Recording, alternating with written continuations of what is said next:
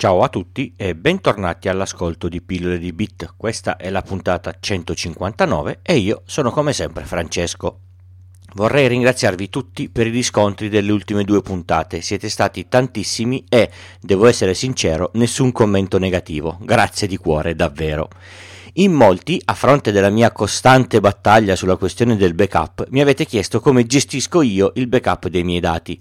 In questa puntata vi apro le porte di casa mia, anzi del mio studio, perché con i PC che ho a casa, ebbene sì, più di uno, io ci lavoro, e di come faccio il backup di tutti loro. Partiamo dalle macchine. Attualmente uso un iMac del 2012 come mio desktop principale, su questo computer ci registro i podcast, ci perdo un po' di tempo su Twitter e YouTube, lo uso come postazione per il telelavoro, gestisco tutte le mie fotografie e f- scattando con la reflex ne ho tante e sono tutte in RAW e apro almeno 30-40 tab di Chrome contemporaneamente. Poi ho un Intel NUC su cui ho installato Windows 10 che utilizzo per tutti gli sviluppi software, per i miei clienti, per le prove di software e per fare tutto quello che si può fare solo con Windows. Ebbene sì, qualche cosa che si può fare solo con Windows c'è. Non vado nel dettaglio, oggi si parla solo di backup. Poi ho un altro Intel NUC con un processore un po' più piccolo che ha sostituito il mio primo Raspberry su cui ho tutto il sistema di domotica che mi sono sviluppato, quindi sensori, antifurto, automazione, domotica, VPN e quant'altro. Questo computer ha Ubuntu. In ultimo ho un portatile che è un altro dispositivo Apple che mi porto in giro quando vado al lavoro in ufficio e quando vado in giro dai clienti sono tutti dispositivi che uso in produzione, nel senso che per me se uno di questi va a pallino è un problema e devo attivarmi per ripristinare la funzionalità il più in fretta possibile. Oltre a questi gestisco anche il backup del PC fisso e del portatile di mia moglie, anche lei li usa per lavoro, noi a divertirsi mai. Il mio backup a questo punto è di due tipi. Il primo è del sistema operativo. Se si scassa il disco devo prenderne uno nuovo e devo ripristinare la macchina nel minor tempo possibile. Il secondo è sui dati. Se ho un problema devo poter recuperare in fretta i dati persi. Sono un nerd, ma ho anche un sacco di roba da fare, quindi per me la tecnologia mi deve aiutare, ma non mi deve rompere le scatole. La predispongo, la testo e deve funzionare. Niente accrocchi instabili con mille ore di manutenzione. Assolutamente no l'avvio e va avanti da sola per sempre o quasi. In ambito Apple mi sono sempre trovato bene con Time Machine, ho avuto, sem- ho avuto, bisogno e ho sempre recuperato quel che c'è stato da recuperare, che sia stato il portatile di mia moglie perché si è scassato il disco o il controller, o il mio portatile perché al mare è andato male un aggiornamento e avevo dietro il disco di backup che vi assicuro non era casuale, giro sempre con quel disco. Time Machine di Apple è di serie con il sistema operativo e funziona in modo piuttosto banale. Si sceglie la destinazione del backup e lui fa una prima copia di tutto il sistema sul disco.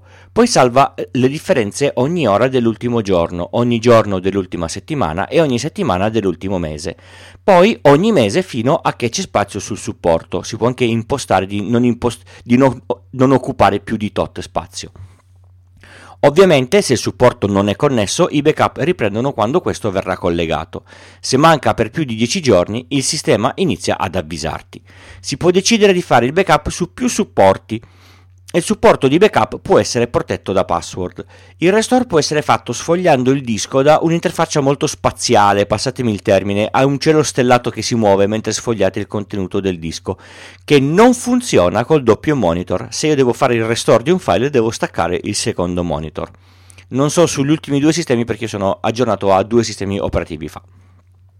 Oppure si può dire alla reinstallazione di un Mac, senti, Prendi tutto da un disco di Time Machine. Il Mac tornerà esattamente uguale a come era prima, app, impostazioni, reti wifi, insomma, proprio tutto. Funziona anche se si passa da un vecchio Mac a uno nuovo, pare quasi magia. Il mio Mac è impostato per fare il backup sui seguenti supporti: un disco USB sempre collegato, un disco USB che ho nel cassetto in ufficio e che porto a casa il primo lunedì del mese, mi sono messo gli alert sul calendario un NAS che non è a casa ma è collegato in VPN alla rete di casa mia. Questo lo posso fare da quando ho la fibra con una banda decente. Anche la connessione del NAS remoto ovviamente deve avere una connettività decente. Per decente intendo almeno 100 MB in up io e, e in down la destinazione. Un disco USB che ho nello zaino e che mi porto sempre in giro, che collego quando il sistema me lo chiede, circa ogni 10-20 giorni. Da quando ho l'iMac non ho mai avuto bisogno di fare recupero dell'intero sistema operativo e non l'ho mai reinstallato, sono circa 8 anni. Ho fatto recuperi di test da ogni singolo disco senza mai avere difficoltà. Ogni tanto Time Machine dice ah si è corrotto il backup e lì purtroppo va fatto di nuovo il backup intero da zero e sul NAS remoto ci va una marea di tempo. Un disco Time Machine può essere usato per fare il boot da un Mac senza disco avviabile. Questa cosa in emergenza, seppur lenta e rendendo il sistema poco utilizzabile, è molto comodo. Il PC Windows invece ha il backup fatto con Vim Agent, anche quello Linux. Vim è un produttore di software di backup nato per il mondo virtuale. Lo uso in azienda per fare il backup di 60-70 macchine virtuali e ci posso fare davvero di tutto, ma costa migliaia di euro. E per casa direi che non è il caso.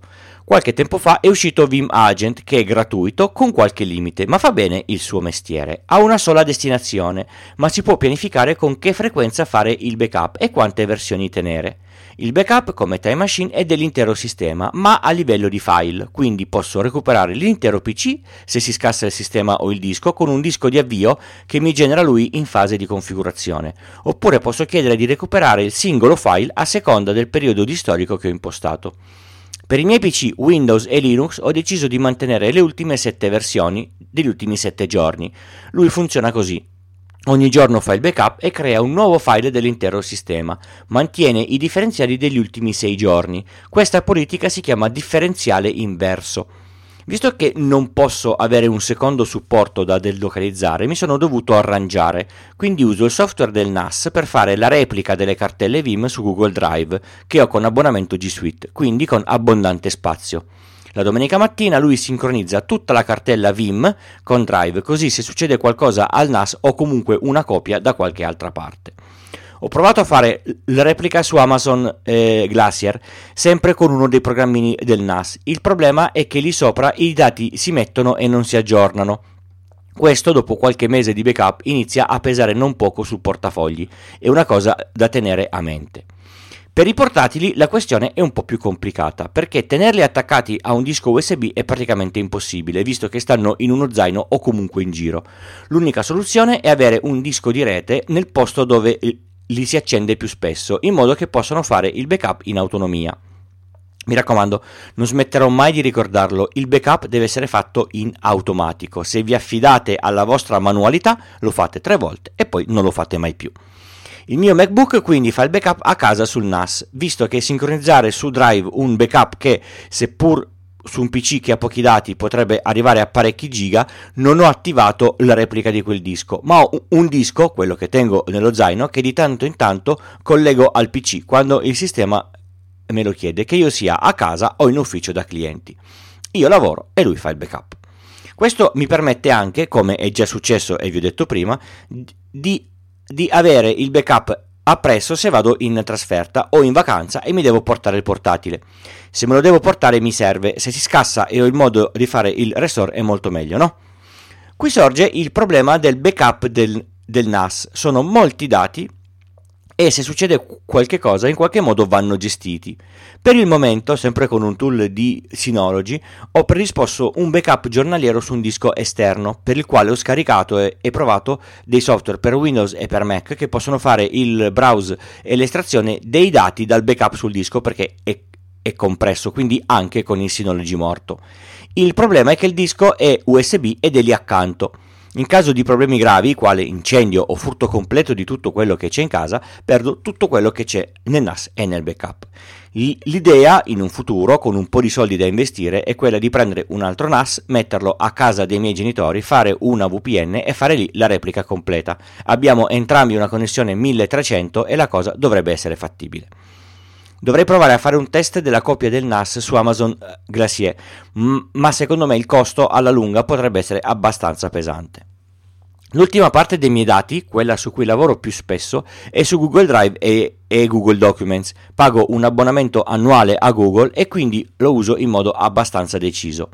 Ma tutti sanno, e lo scrivono addirittura sulle magliette, che il cloud non esiste è solo il computer di qualcun altro. Che questo sia in mano al terribile Google o anche in mano a un provider italiano che, che ci fornisce la piattaforma Nextcloud. Non sono macchine nostre e non tutti si possono permettere di comprare un server e darlo in housing in un data center per poi, per poi farne anche la manutenzione.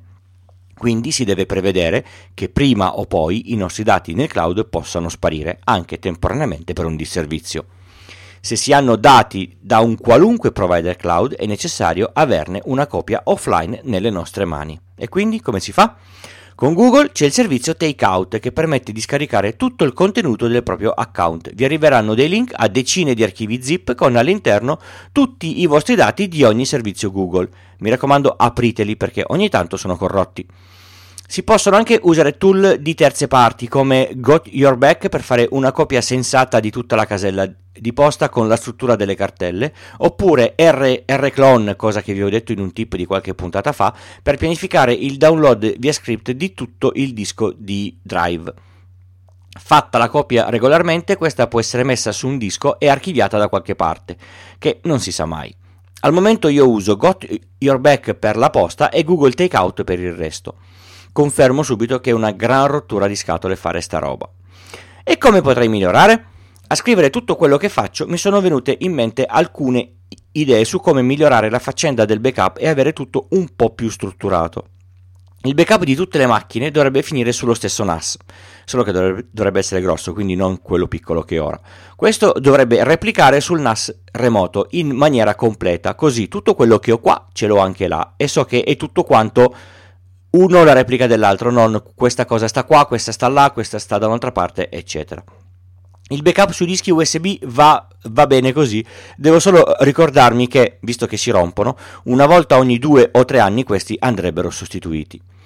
Spero di avervi dato un po' di idee su come gestire il backup dei vostri dispositivi, ricordandovi che da sottoporre a backup che non ho menzionato qui ci sono anche tutti gli altri dispositivi come gli smartphone, le console e tutto quello che ha una memoria e delle impostazioni, anche le cose della domotica a volte.